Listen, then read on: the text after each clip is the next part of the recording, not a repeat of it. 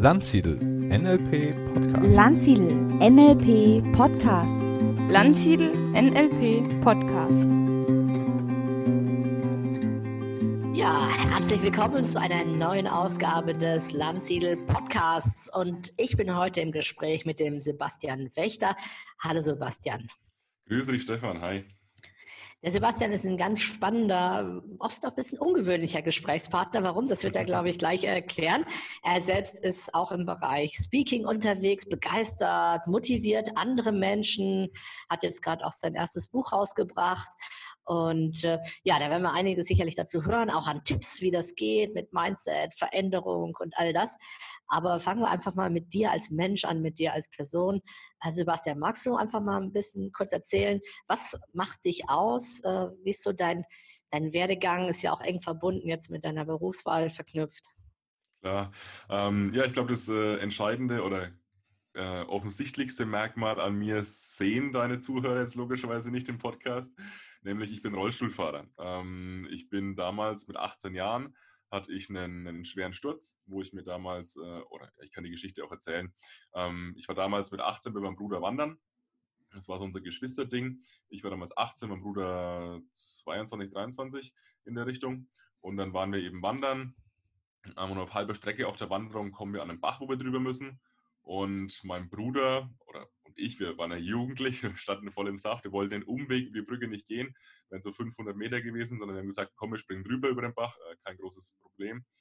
Mein Bruder ist drüber gesprungen, ähm, schafft es auch locker und dann möchte ich drüber springen, bleib beim Absprung mit dem Fuß in der Wurzel hängen, schlag dann mit dem Kopf im Bach auf und dann wird es ruhig.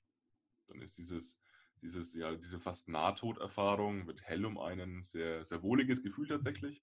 Und in dem Moment war es dann tatsächlich so, dass ich mir das Genick gebrochen habe, den fünften Halswirbel, also einen hohen Querschnitt. Je höher, desto mehr von den Muskeln sind betroffen und bei mir sind es letztlich jetzt 95 Prozent. Also ich kann nicht nur nicht mehr laufen, sondern auch meine Hände und meine Arme sind betroffen. Und genau, damals äh, ist sozusagen diese radikale Veränderung in mein Leben getreten und äh, mit jetzt einer der Hauptgründe, warum ich über das Thema Veränderung spreche. Ähm, ich mache es inzwischen eher im Unternehmenskontext, habe dann nach meinem Unfall Wirtschaftsmathematik studiert, ähm, war äh, lange Aktienanalyst und habe deswegen diese Corporate-Seite so ein bisschen äh, mitbekommen und äh, kenne mich da sehr gut aus, spreche die Sprache sozusagen äh, der Unternehmen und verbinde jetzt quasi beide Welten. Also ich habe auch die Mentalcoach-Ausbildung bei dir gemacht, äh, bei Carlos und äh, habe deswegen so ein schönes Portfolio aus äh, eigener Lebenserfahrung, Mentalcoach-Ausbildung und aber auch wirtschaftlichen Hintergrund. Und das ganze Potpourri äh, habe ich jetzt in mein neues Buch gepackt äh, mit dem Titel Change Mindset, Veränderungsprozesse ins Rollen bringen. So ist ein bisschen mein, mein Werdegang, das bin ich, mhm. Würzburger. Und ja, bin jetzt gespannt, dass wir ein bisschen reingehen in die ganze Sache. Ja, mega krass. Du, mich würde ja zunächst mal interessieren, ähm, als das passiert ist, das war sicherlich ähm, gerade am Anfang, wenn man dann so das realisiert, wahrscheinlich irgendwie im Krankenhaus dann auch da liegt am Anfang eine Zeit lang, vermute ich mal. Ähm, wie ging es dir denn da? Ich meine, das ist ja so ein bisschen wahrscheinlich am Abgrund, gerade mit 18, wo man so voll drin ist im Leben, das war wahrscheinlich eine ziemlich schwere Zeit für dich. Ja, klar. Also ich meine, äh, gemerkt habe ich es gleich. Ich, du schlägst da auf in dem Kopf und merkst, es war jetzt nicht gut. Also das war jetzt. Also du warst wach, du warst da bei Bewusstsein ja, dann, oder? Bewusstsein und konnte aber ad hoc, also sofort nichts mehr bewegen. Und dann realisierst du sehr schnell, dass es jetzt was war, was bleibt. Ähm, das war jetzt nicht so, ähm, ich habe mir den Nacken verstaucht oder mal gucken, das wird gleich wieder. Nee, ich wusste sehr schnell, das wird jetzt erstmal nichts mehr. Das war jetzt äh, scheiße auf gut Deutsch. Und dann bist du natürlich 18 und bist pflegebedürftig. Ich meine, ich konnte am Anfang gar nichts. Ich konnte nicht mehr Zähne putzen, nicht mehr selbstständig essen, nicht mehr selbstständig trinken, ähm, nichts mehr anziehen, duschen etc. Also du bist wirklich am Anfang 24 Stunden auf Hilfe angewiesen. Und als 18-Jähriger ist es nicht deine Traumvorstellung. Äh, das äh, ist auch ganz klar. Ich hatte andere Pläne. Und dann bist du erstmal in einem mentalen Loch äh, sozusagen ähm, bist erstmal in einem Schockzustand eventuell, hast auch eben immer diese, diese ja, äh, Gedanken im Hinterkopf, vielleicht wird es ja wieder, vielleicht wird es ja wieder. Der Querschnitt ist ja dann eine sehr, sehr spannende Verletzung, ist ja keine Krankheit, ist ja letztlich eine Verletzung, ähm, weil es ist ja alles da. Also meine Hände sind da, meine Beine sind da, mein Rumpf ist da, nur ich kann es halt nicht mehr ansteuern. Wäre ich jetzt amputiert, ist es auch äh, tragisch, aber dann ist das Bein halt in Anführungszeichen weg. Mhm. Bei mir ist immer diese, diese, dieses äh, Thema mitgeschwungen, vielleicht wachst du morgen auf und es ist wieder alles da. Und das ist auch eine, da schlage ich dann schön die Brücke zu den Unternehmen, weil da habe ich auch oft den Eindruck, die oder auch Privatpersonen bei Veränderungen, die denken, vielleicht wird es ja wieder, die, die, die veränderten Rahmenbedingungen, vielleicht geben die sich wieder, vielleicht muss diese ganze Anstrengung der Veränderung gar nicht sein, vielleicht wird es ja wieder. Und ich hatte das am Anfang eben sehr, sehr krass miterlebt und bei mir wurde es nichts mehr und erst als diese Akzeptanz gekommen ist, wurde es dann auch wieder besser. Und bis dahin fehlt dir halt eine gewisse Handlungsfähigkeit letztlich. Ne? Also du bist dann in dieser Schockstarre und ähm, begibst dich in eine, in eine Opferrolle. Mhm. Ja, super Metapher mit den Firmen, ne? Das ist dann, alles ist da, aber die Kommunikation, die Verbindung funktioniert nicht mehr, ne? Und da Ja. dran anzusetzen. Ja, Oder sehr, die, sehr schön. die wirtschaftlichen Rahmenbedingungen haben sich halt einfach geändert. Es gibt jetzt keinen ähm, Katalogversandhandel mehr. Es gibt keinen, also wird jetzt alles auf Online umgestellt, alles wird digitalisiert und es gibt Unternehmen, die denken, ja, vielleicht ist das nur ein Trend und ich kann jetzt irgendwie aussitzen. Nee, äh, die Rahmenbedingungen haben sich geändert. Äh, die Rahmenbedingungen auch im, im Bereich Personal haben sich geändert. Die neuen Mitarbeiter haben ein anderes Bedürfnis wie vielleicht 50, 60-Jährige.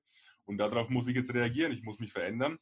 Und äh, da ist eben meine Botschaft, ähm, die veränderten Rahmenbedingungen zu akzeptieren und was zu tun, äh, proaktiv im besten Fall zu sein, anstatt äh, den Veränderungsstau, den Veränderungsbedarf wegzuschieben ähm, und eben nichts zu tun. Mhm. Wann, wann ist bei dir da diese Veränderung eingetreten? Nach diesem, nach diesem Schock, nach dieser Anfangszeit? War das eher so ähm, Stück für Stück oder gab es da äh, spezielle Momente, wo du einfach gesagt hast, verdammt nochmal, ich äh, muss das jetzt drehen? Oder, oder ging das halt erst nach und nach mit Erweiterung deiner, deiner Möglichkeiten? Oder wie, wie hast du das erlebt für dich? Ja, also ich, ich, ich unterscheide da bei dieser Akzeptanz äh, erstmal zwei, zwei Punkte. Das eine ist, dass du erstmal wieder was machst, dass du aus der Schockstarre rauskommst und erstmal handlungsfähig bist, also einfach mal aktiv bist. Ähm, und bei mir ging das, das tatsächlich recht schnell. Es hatte zwei Gründe. Einerseits äh, habe ich einen gewissen sportlichen Ehrgeiz, äh, auch schon als äh, davor gehabt und habe diese Physiotherapie, Ergotherapie, Bewegungsbar, diese ganzen Sachen, die in der Reha-Klinik waren, ich war neun Monate in der Reha, ähm, habe ich dann mit einem gewissen sportlichen Ehrgeiz gesehen und konnte mich da so ein bisschen äh, dran hochziehen und habe mich dann eben auch sukzessive verbessert. In dem Umfeld äh, oder in dem, Mom in dem, zu der Zeit war für mich auch ganz wichtig, ähm, mein, mein privates Umfeld, meine Familie eben, die mir da einerseits Halt gegeben haben und zur anderen, äh, auf der anderen Seite hat es mich angetrieben zu sehen, wenn es mir besser geht, geht es denen besser. Also ich konnte Mhm. da denen, denen so ein bisschen was, was Gutes tun. Äh, Sie haben mich da mental sehr unterstützt und eben auch Halt gegeben und ich habe halt versucht, was zurückzugeben, indem ich mich eben angestrengt habe und äh, mein- meinen Zustand verbessert habe und somit äh, denen auch wieder ein gutes Gefühl gegeben habe. Der andere Punkt ist letztlich der, dann irgendwann auch zu sagen, ähm, die Situation, wie es jetzt ist, der Querschnitt, wie er ist, ist okay für mich. Ich bin jetzt glücklich damit. Ich bin äh, zufrieden, führe trotzdem ein glückliches Leben und habe damit jetzt keinen Groll mehr. Ähm, und das hat dann sehr, sehr lange gedauert tatsächlich, ähm, da auch in der Form die Akzeptanz zu haben und zu sagen, ja, ähm, es ist jetzt, wie es ist und ich, ich führe trotzdem ein glückliches und zufriedenes und auch recht erfolgreiches Leben. Das hat dann, also sechs, sieben Jahre tatsächlich, bis ich das tatsächlich äh, sagen durfte, ich bin zufrieden, so wie es ist, ähm, hat sehr lange gedauert. Mhm. Du hast ja auch, glaube ich, ähm, äh, äh, Rugby gespielt, ne? Im, im Rollstuhl. Ja, Rollstuhl-Rugby ist, ist so mein Sport, genau. Da bin ich, bin ich dann, äh, war für mich zwei, zwei Seiten sehr cool. Einerseits ähm, war es halt eine der wenigen physischen Sportarten, die ich mit meiner hohen Lähmung, mit meiner großen Behinderung doch noch machen konnte. Und da geht es wirklich zur Sache. Also es ist immer so ein bisschen wie, wie Autoscooter sozusagen, äh, beschreibe ich es den Leuten immer im Radio oder im Podcast. Ähm, und auf der anderen Seite wirst du fitter, ähm, also physisch fitter, was dir wieder im Alltag hilft. Und auf der anderen Seite hast du einen Austausch mit äh, anderen Betroffenen, die auch ein sehr aktives Leben führen. Und da ähm, kann man sich dann gegenseitig Tipps geben, sich auch gegenseitig hochziehen. Und das hat mir in meinem Weg zur Selbstständigkeit inzwischen bin oder Eigenständigkeit in dem Sinne, ich bin ja inzwischen nicht mehr auf Pflege angewiesen, glücklicherweise. Der Prozess hat eben auch sechs, sieben Jahre gedauert. Und das Rollstuhl-Rugby hat mir am Ende nochmal diesen entscheidenden äh, Schwung mitgegeben, ist äh, dann auch die letzten Bereiche, wo ich auf Pflege angewiesen war, wirklich ähm, auch da zu bewältigen und inzwischen auch sagen zu dürfen, ich bin kein Pflegefall mehr, glücklicherweise.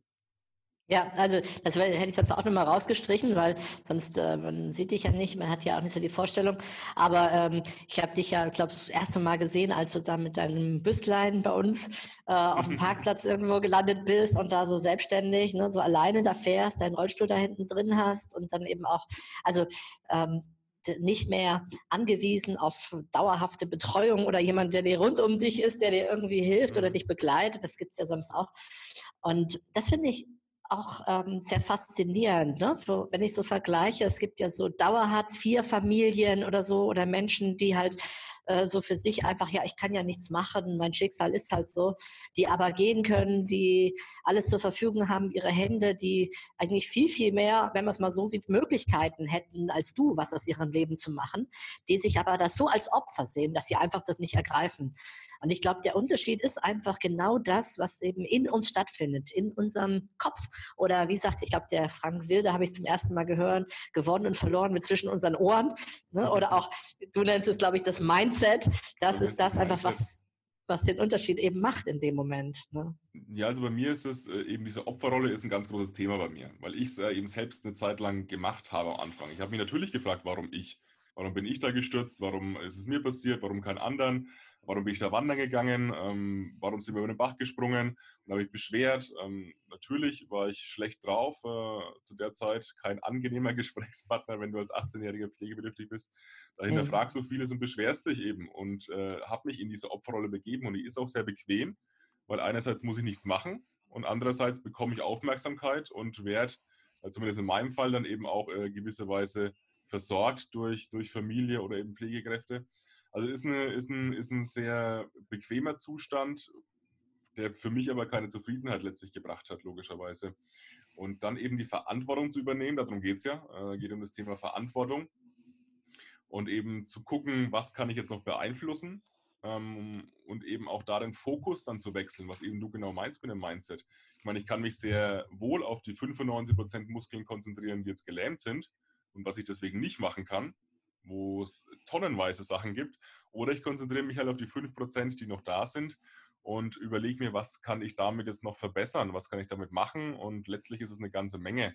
Und inzwischen habe ich mich natürlich so arrangiert, dass ich das Maximum aus den 5% raushole. Also in meiner Tätigkeit als Redner ist mein, mein Handicap ähm, nur bedingt oder nur, nur bei, den Reise, äh, bei dem Reisebedarf sozusagen von Bedeutung und äh, spielt mir zum Teil auch ein bisschen in die Karten, weil ich es natürlich oft als Metapher verwenden kann und habe mich da arrangiert und genauso mit meinem Bus, der ist umgebaut, äh, da ist eine Rampe entsprechend da und ich kann den allein fahren und meine Wohnung ist natürlich auch barrierefrei und so äh, nehme ich mir sozusagen auch die Situationen, die mich behindern und fühle mich deswegen auch logischerweise wenig, weniger behindert.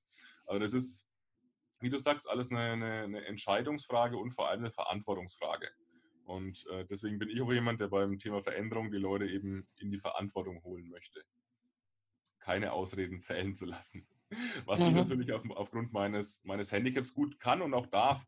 Ähm, weil wenn du jetzt, Stefan, ähm, nimmst mir nicht übel, aber wenn, wenn du sagst, stelle ich nicht so an, dann sagen die, ja, der Stefan hat ja leicht reden. Der mhm. hat äh, ja, äh, sein Leben schön arrangiert, hat sehr, sehr leicht. Bei mir fällt diese Aussage tatsächlich schwieriger, ähm, zu sagen, ja, der Sebastian hatte leicht reden, weil ich eben auch lange nicht leicht zu reden hatte tatsächlich. Ja, klar, du hast es authentisch erlebt und da kannst du natürlich an der Stelle punkten. Und das finde ich aber ist auch eine schöne Message gerade, die du rübergibst. Ähm, schau, welche Hindernisse du aus deinem Leben selbst wegräumen kannst und räumen sie weg. Also manche Menschen lassen die ja einfach da stehen. Die machen ja eben nicht, die haben die Barrieren und sagen, äh, ich habe laufend die Barrieren. Ne? Und was machst du? Du baust den Bus halt um ne? oder du baust deine Wohnung um. Also das ist einfach eine, eine starke Fähigkeit, die viele Menschen so gar nicht haben, finde ich, die du natürlich auch schön verkörperst, also im wahrsten Sinne des Wortes, ne? barrierefrei, ja. ja ich glaube, deine Website, genau, das, äh, die Namen barrierefrei im Kopf, ne? Genau. Genau, das ist unser Slogan, barrierefrei im Kopf. Und es geht eben genau darum, äh, Barrieren zu entdecken. Einerseits im Außen. Ähm, bei mir ist es natürlich räumlich, bei anderen ist es vielleicht äh, Beruf, wo, wo, leben sie, ähm, in welcher Stadt, äh, in welchem Viertel. Also es gibt ja äußere Barrieren. Und es gibt eben auch innere Barrieren im Kopf eben. Und ich versuche ähm, in den Coachings dann letztlich beide Barrieren äh, aufzudecken und eventuell dann da Lösungen zu finden, um die Barrieren aus dem Weg zu räumen. So habe ich gemacht und so gebe ich es jetzt in meinen Coachings weiter. Mhm. Was sind denn so Strategien, wenn jetzt jemand uns zuhört und sagt, ah ja, die beiden haben ja gut reden, aber ich habe halt die Barrieren noch, ne? Wie soll ich die jetzt loskriegen? Wie kann ich da jetzt rangehen? Ja, also der, der erste Weg, ähm, das sagt auch der Volksmund so schön und ich finde, äh, der Volksmund hat immer sehr schöne Wahrheiten äh, oder Kernaussagen, die aber in den, in den Aussagen oft verloren gehen. Nämlich Einsicht ist der erste Weg zur Besserung. Also ich muss erstmal erkennen, dass ich hier eine Barriere habe, dass ich mich vielleicht äh, zu sehr aufs Negative konzentriere, dass ich mich aus der Verantwortung nehme, um dann im zweiten Schritt auch was ändern zu können. Weil viele ähm, schaffen diesen Perspektivwechsel ja gar nicht. Die, die, die, erkennen ja oft gar nicht selber, dass sie sich gerade selbst im Weg stehen. Und da hilft es entweder mal wirklich zu reflektieren und sich da in die Themen einzulesen und zu sehen, okay, ich habe da jetzt ein Thema und sollte vielleicht was ändern. Oder man holt sich halt jemanden aus dem privaten Umfeld oder jemanden professionellen Coach oder was auch immer, der dir hilft, da erstmal Einsicht zu gewinnen, weil bevor jemand nicht den Bedarf sieht, wird er auch nichts verändern. Ist ja ganz logisch. Mhm. Das ist für mich der, der allererste Schritt, dann eben zu sagen, okay, ich müsste eigentlich was verändern. Also auf einer rationalen Ebene zu verstehen, ich habe einen Veränderungsbedarf auf einer emotionalen Ebene dann zu sagen, okay, ich verändere auch was, das ist ein ganz anderes Thema wiederum. Und da kommt eben diese Akzeptanz ins Spiel. Weil wir verstehen ja oft, dass wir was verändern müssten, machen tun wir es oft nicht. Und erst wenn aus diesem Ich müsste was verändern, ich sollte was verändern, ich könnte was verändern, ein Ich werde was verändern wird, dann tut sich logischerweise auch was. Und da hilft es tatsächlich im ersten Schritt aus meiner Sicht, auch mal in den, in den Schmerz reinzugehen. Also für mich jetzt als Coach, als Berater in Unternehmen, frage ich ganz oft, was passiert, wenn nichts passiert? Was passiert denn jetzt hier, wenn wir so weitermachen? Im Unternehmen. Was passiert denn, wenn wir jetzt den, den, den Lieferprozess nicht ändern, wenn wir den Umgang mit den Mitarbeitern nicht ändern, wenn wir unsere Kunden weiterhin so behandeln? Also was passiert denn dann? Wo, wo sind wir in sechs Monaten? Wo sind wir in einem Jahr? Ähm, und da in den Schmerz reinzugehen und genauso bei den Privatpersonen dann zu fragen, ähm, was passiert, wenn nichts passiert, was passiert, wenn du dein Leben so weiterlebst, wie schaut es in fünf Jahren aus, wie schaut es in zehn Jahren aus, ähm, kann schon mal einen ersten Impuls geben. Und das beschreibe ich auch in meinem Buch immer so schön, äh, dieses, dieses, diese, diesen Weg in die Akzeptanz. Das ist für mich wichtig, um diesen Stein ins Rollen zu bringen. Dann allerdings, dieser Schmerz ist eine Anfangsmotivation, wo allerdings nicht allzu lange anhält, meiner Ansicht nach, oder wo man nicht so lange mitspielen kann, sondern man muss den Stein an den Rollen halten und dann ist für mich wichtiger, wo wollen wir hin? Wo ist die Vision? Ähm, was ist unser, was, was treibt uns wirklich an? Was ist das große Ziel? Weil das meiner Ansicht nach langfristig der, der bessere Treiber ist, um Leute zu motivieren. Weil letztlich Motivation hat ja immer zwei, zwei Punkte. Entweder ich will weg von was oder ich will hin zu was. Und weg zu was passt, passt am Anfang sehr gut. Äh, das, so gehe ich mit Unternehmen ganz vorher hin zu was, ähm, ist dann äh, das, was langfristig zieht. Und da tun sich Unternehmen leider schwer, den Mitarbeitern klarzumachen, warum ist die Veränderung äh, jetzt nötig? Wo wollen wir eigentlich hin? Wozu machen wir das? Wozu sind diese momentanen Opfer eigentlich nötig? Und ja, da widme ich ein ganzes Kapitel im Buch drüber. Wie entwickle ich eine Vision, die die Mitarbeiter eben auch antreibt, langfristig antreibt? Mhm.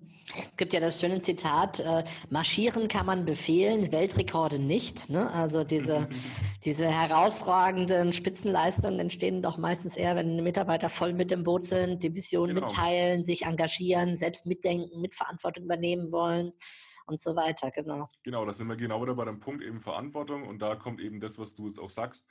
Ähm, eine gute Vision trägt die Mitarbeiter mit und trägt auch Verantwortung in die Breite. Und das ist für mich äh, entscheidend bei einem Veränderungsprozess, weil ein großes Problem, den ich im Moment, was ich im Moment sehe bei den Unternehmen, ist, dass das Change immer noch als Projekt gesehen wird. Also das heißt, wir haben jetzt hier ähm, ein Problem. Das heißt jetzt, dass wir ähm, eine Softwareumstellung haben und dann wird das als Projekt angegangen. Das heißt, wir haben jetzt hier den Schmerz und wir müssen jetzt dahin und Projektschritt A, B, C und das wird anstrengend und wir brauchen jetzt ein bisschen mehr Verantwortung und bewegt euch mal euren Arsch, so äh, ist, ist der Grundton oft in Unternehmen. Und danach kommen wir aber wohin, wo es besser wird. Und dann ist das Projekt auch rum, dann ist die Anstrengung vorbei und dann gehen wir wieder in diesen Unternehmensalltag über. Das ist so die, was immer mitschwingt in, dem, in diesem projekthaften Denken. Das Problem ist allerdings, dass inzwischen Change, Veränderung ja permanent stattfindet. Also es ist ja ein unendliches Spiel. Wir verändern uns ja ständig. Und dann wird nach dem zweiten, dritten Projekt, wo die Mitarbeiter immer wieder gesagt wird, wir müssen jetzt nochmal was machen, wir müssen uns nochmal anstrengen und danach wird es besser, danach wird es besser. Ähm, deswegen können viele, äh, viele Mitarbeiter dies, diesen, dieses Wort Change schon gar nichts mehr hören. Die, die, die sind da, äh, das, ist, das ist ein bisschen, bisschen verrufen letztlich. Und meine Aussage ist ja, wir brauchen ein Change Mindset. Das heißt, wir müssen die Kultur in den Unternehmen verändern, damit Veränderung letztlich intrinsisch motiviert wird, wie du es ja schon gesagt hast. Sie wollen sich von sich aus verändern, um eben was zu erreichen, um weiterzukommen. Und deswegen äh, heißt ja der Titel meines Buchs aus Change Mindset und eben nicht äh, Change Management oder Change Project, sondern mir geht es darum, ein, ein, Bewusstsein, ein Mindset zu entwickeln, das Veränderung langfristig trägt. Und damit man vielleicht auch nicht über jede Veränderung das große Wort Change drüber schreiben muss, sondern dass die Mitarbeiter von sich aus äh, den Wunsch haben, sich zu verändern und es dann einfach auch machen. Mhm.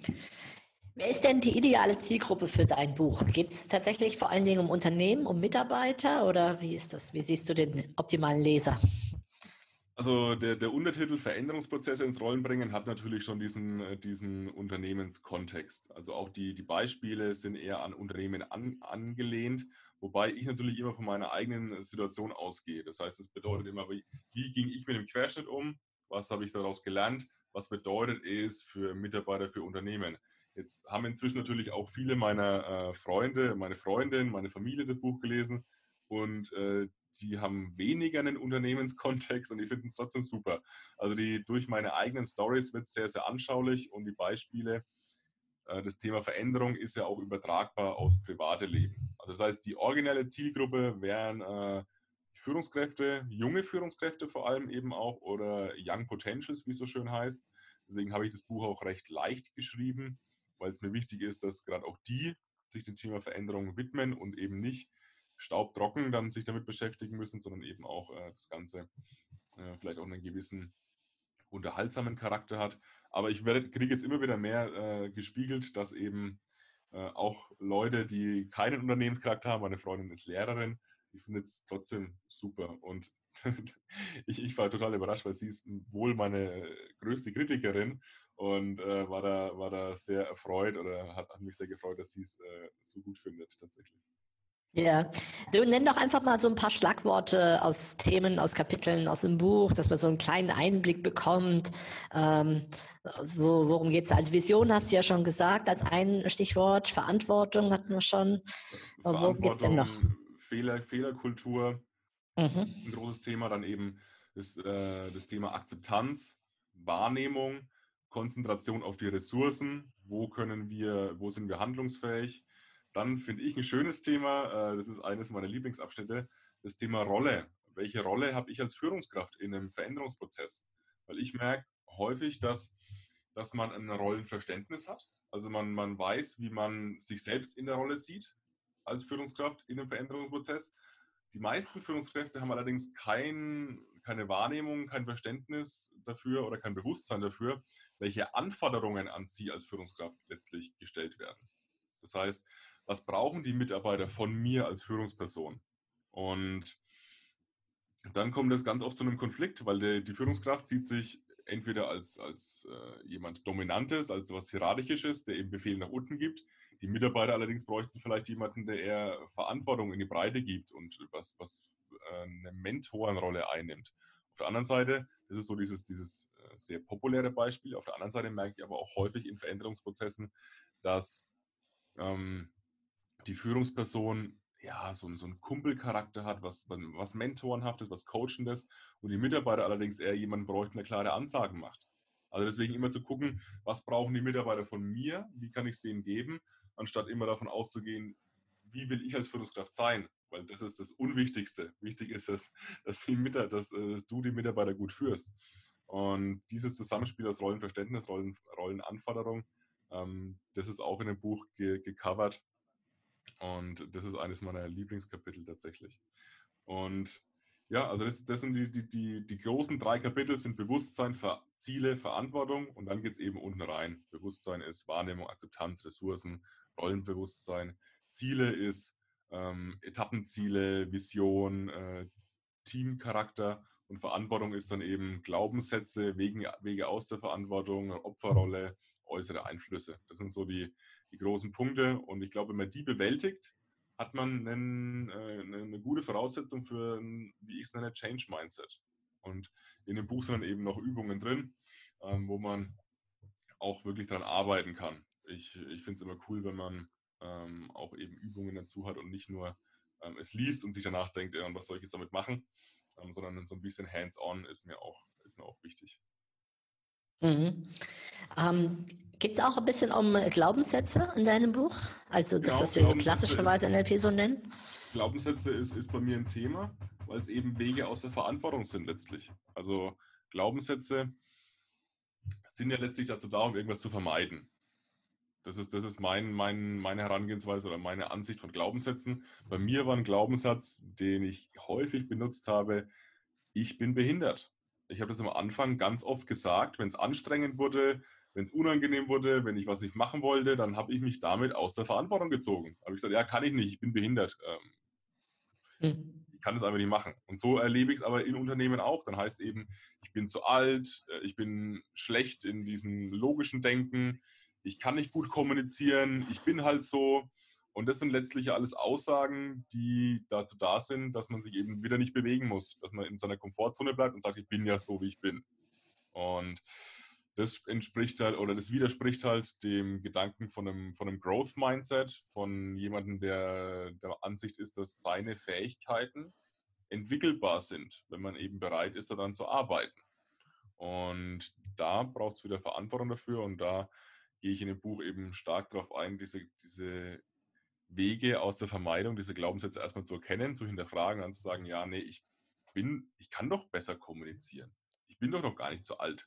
Selbst wenn ich jetzt, also das höre ich ja schon von 50-Jährigen, sie sind so alt.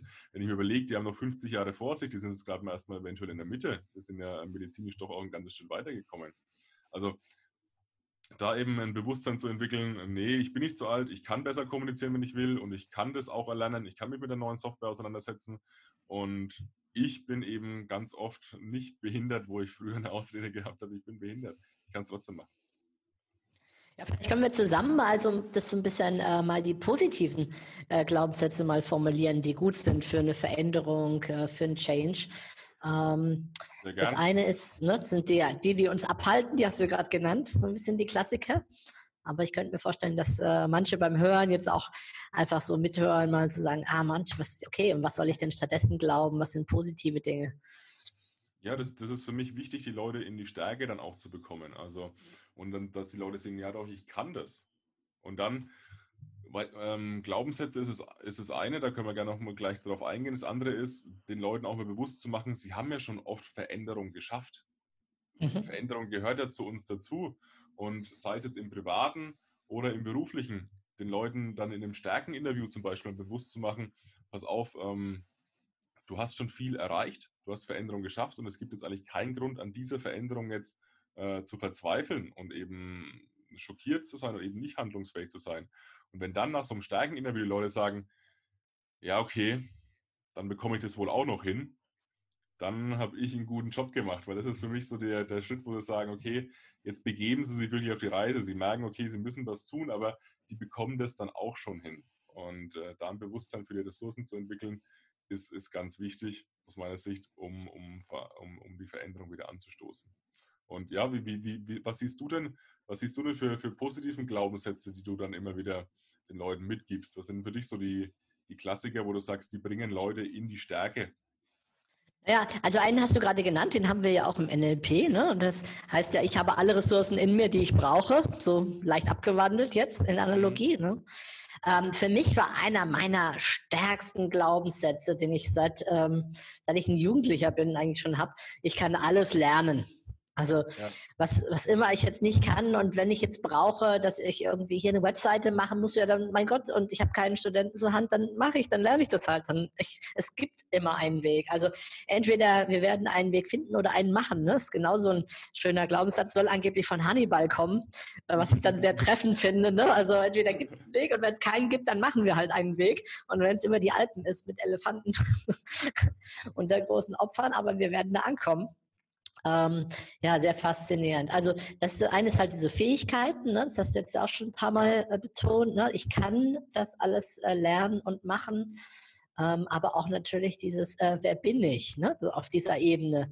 Ich bin, wie definiere ich mich da selbst? Ne? Ich bin ein Opfer, wäre die negative Version, oder ich bin ein schöpferischer Freigeist. Ich bin die Quelle von Energie, Kraft und Liebe oder was immer den Menschen halt dann wichtig ist in dem Moment, ne, sich das wirklich auch bewusst zu machen.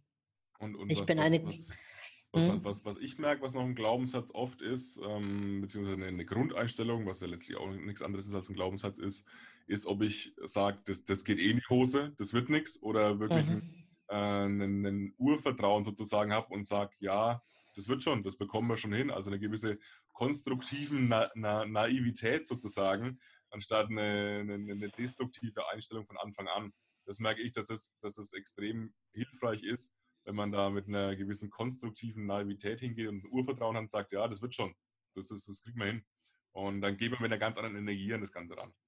Mhm. Ja, für mich ein starker Glaubenssatz war auch, das habe ich beim ersten Tony Robbins Seminar mitgenommen, äh, so I'm a force for good. Ne? Also ich bin eine Kraft für das Gute. Das so, sich bewusst zu machen, hey, Moment mal, ja, auf welcher Seite stehe ich? Zumindest in meinem Denken. Das ist ja dann perspektivisch betrachtet immer, sieht man es vielleicht nochmal anders, aber dieses Gefühl zu haben, hey, ich bin für eine Kraft des Guten und ich habe diese Energie in mir und boah, ich kann mein Leben gestalten. Ich bin ein Schöpfer. Das war für mich auch ein wichtiger Glaubenssatz zwischendrin. Mhm. Mehr so aus der Kurt Töpper Weinzeit. Ich weiß nicht, ob du den kennst, auch ganz bekannter Mentaltrainer. Kurt Das Töpper sagt mir Wein, so. nichts. Das ist ein Aber- anderes Jahrhundert, aber eine, wirklich ein Klassiker. Ja. Aber du, du merkst ja schon, wie, wie, wie ihr, ihr seht ihn jetzt nicht, aber er, er, strahlt ein bisschen, der Stefan, äh, weil durch, die, durch diese positiven Glaubenssätze unser State sich logischerweise auch ändert. Und mit dem State lässt sich halt Veränderung leichter bewältigen als mit einem negativen State mit eingefallenen Schultern und ähm, ja, aus, aus einer sehr, sehr, aus einer Haltung mit sehr wenig Energie sozusagen. Ne? Das, ist, das ist für mich auch ein Punkt, wo, wo im Unternehmenskontext mal vorsichtig sein muss äh, mit dieser Energie und dieser Emotionalität. Ähm, das hören sie zum Teil nicht so gern. Ähm, muss man den, den richtigen Ton dann auch treffen, aber für mich ist schon dieses energetische Level bei der Veränderung wichtig und ein Umfeld zu schaffen im Veränderungsprozess ähm, oder im Unternehmen, wo ein Energiezustand ist, wo man wirklich auch was erreichen kann, äh, ist für mich dann als, als Berater, als Coach, wenn ich wirklich reingehe und nicht nur eine Keynote gebe, für mich äh, wichtig. Ja, und also absolut entscheidend, ne? Dieses, diese Grundschwingung, die, in die uns diese, diese permanenten Glaubenssätze versetzen. Ne? Wie gehe ich um mit den Informationen, mit den Situationen, die auf mich zu einströmen? Ne? Ich meine, jetzt gerade um uns herum Corona, ne, äh, was passiert? Und da kann man sich natürlich verschiedene Fragen stellen, je nachdem, auf welcher Schwingung man ist. Ne? Man kann sich halt Ja. fragen, Oh, wie schaffe ich es mit möglichst wenig Schaden durch die Krise zu bekommen? Oh, jetzt alles stillhalten, alles runterfahren. Und andere werden jetzt gerade richtig aktiv ne? und machen Mhm. jetzt gerade das Geschäft ihres Lebens. Und das ist so äh, im Mindset drin. Ne? Und für mich war das dann auch so eine, nach ein paar Tagen ne, erstmal so, äh, okay, was können wir jetzt überhaupt machen? Ne? Wie gehen wir jetzt damit um? Und dann irgendwann die Wende zu, für mich zu merken, hey, ähm, wie können wir jetzt aus dieser Zeit einfach eine saugeile Zeit machen? Das, das ist das Leben. Wir können nicht warten, bis, bis der Sturm vorüberzieht, bis der Regen aufhört, sondern, da habe ich ein schönes Zitat dazu gelesen, ähm, nicht, nicht warten, bis der Sturm aufhört, sondern lernen im Regen zu tanzen. Also. That's life, ne? Und das ist das, was du ja auch in deinem Leben für mich verkörperst, ne? Zu sagen, hey, äh, der Sturm, der Regen, ähm, die, äh, die Behinderung, der Unfall und zu sagen, ja gut, ich kann es nicht warten, das hört halt nicht mehr auf. Das ist jetzt mein Leben. Ich muss jetzt lernen, daraus äh, damit mit dem Rollstuhl zu tanzen oder mich mit oder Rugby zu spielen, ne? In deinem, in deiner Sportart, ne? Und nicht zu warten, bis irgendwann mein Leben vorbei ist, dann ist es vorbei. Ne? Und das Ja, ist genau. die Zeit. Und, und da wachen manche Menschen, glaube ich, nicht auf. Da müssen sie, dass man sie an den Schultern greifen, wachrütteln und sagen, hey, it's life, it's your time, time of your life. Ja, das, dieses Bewusstsein eben dann zu, zu erwecken und eben diese Impulse setzen, das ist eben mein, mein Auftrag auf der Bühne ähm, als Keynote-Speaker und den Leuten eben zu sagen, hey, wir sind handlungsfähig, wir können was machen. Wir, wir sind in der Verantwortung und wir können auch unseren, unseren State, unseren Fokus eben selbst beeinflussen. Und das, wenn, wenn dann Leute nach der, nach der Keynote zu mir herkommen und sagen, ja, ah, es ist faszinierend, du hast recht eigentlich, ich muss, ich muss da jetzt was ändern. Dann habe ich einen guten Job gemacht. Das ist für mich immer das Schönste.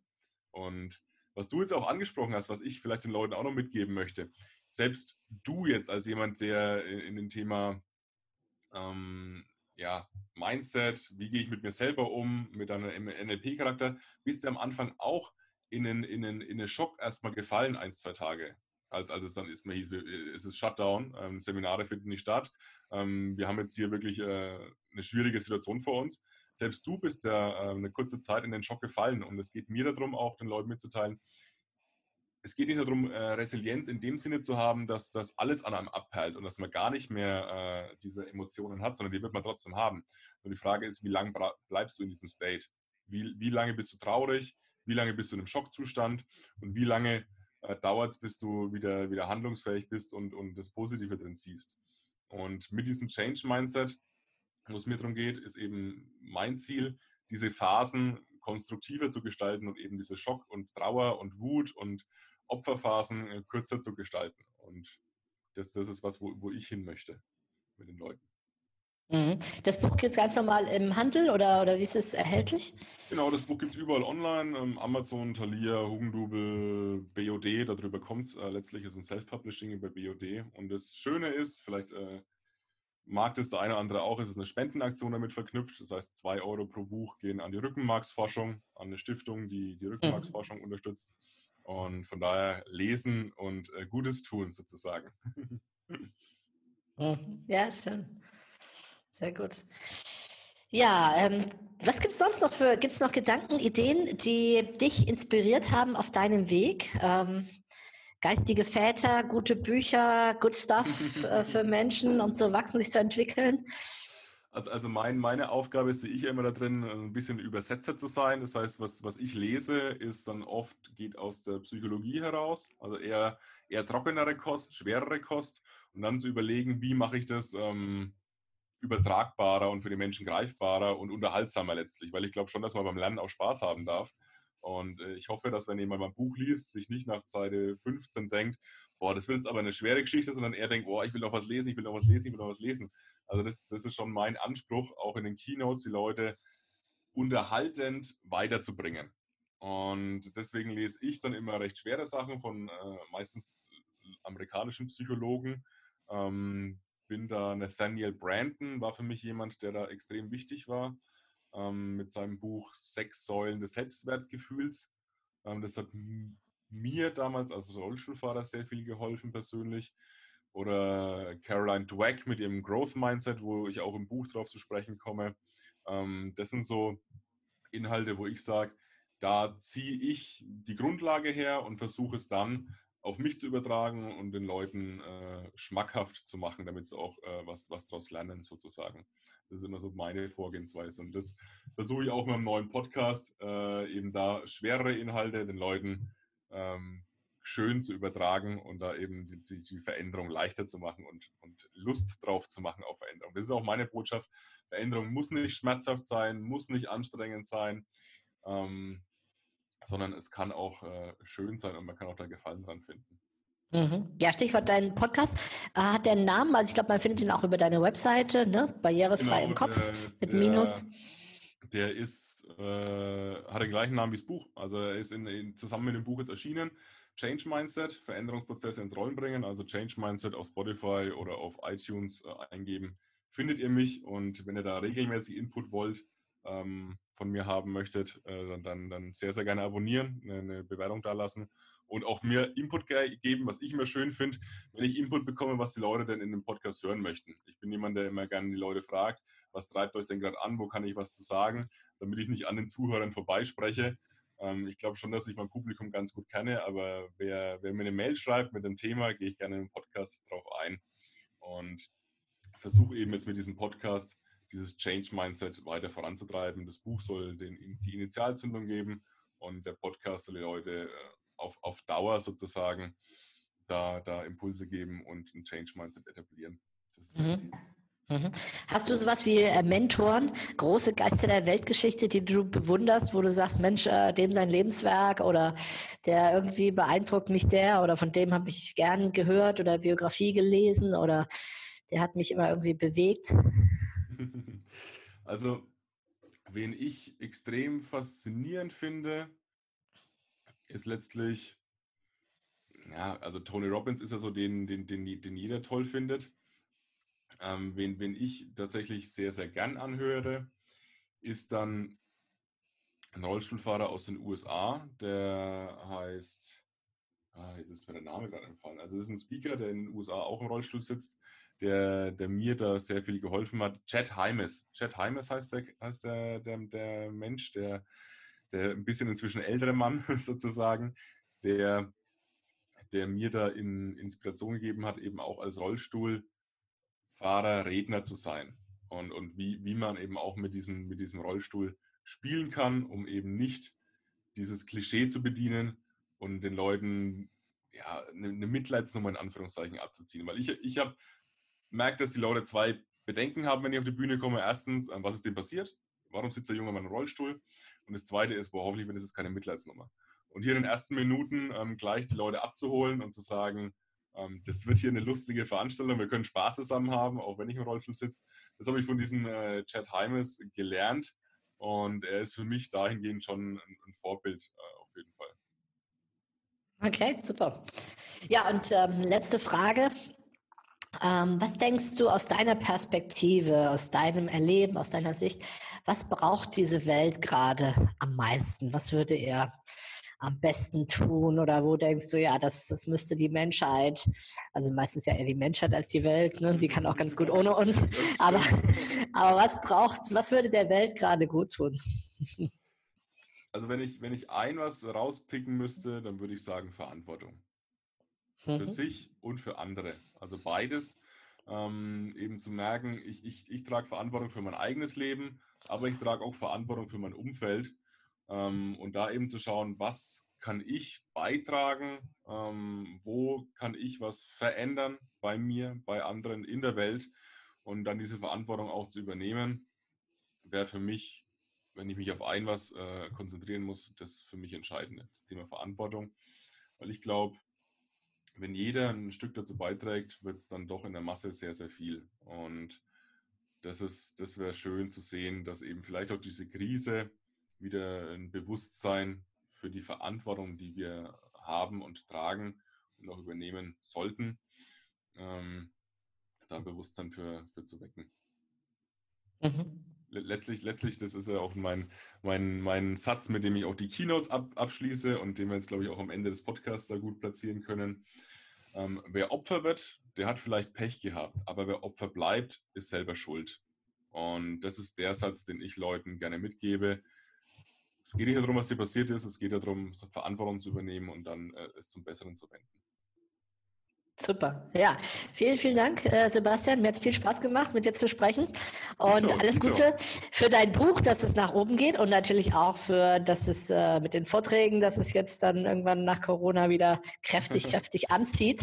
Nein, inzwischen, ähm, inzwischen ist es tatsächlich eher ähm, Online-Workshops und Coachings, äh, um oder online, Führungskräfte, ja. Führungskräfte ähm, die mit der Veränderung jetzt auch überfordert sind, äh, dann Sparingspartner zu sein und äh, da eben auch die momentane akute Veränderung dazu betreuen als, als äh, Online-Coach über Zoom, Skype, mhm. Teams, whatever.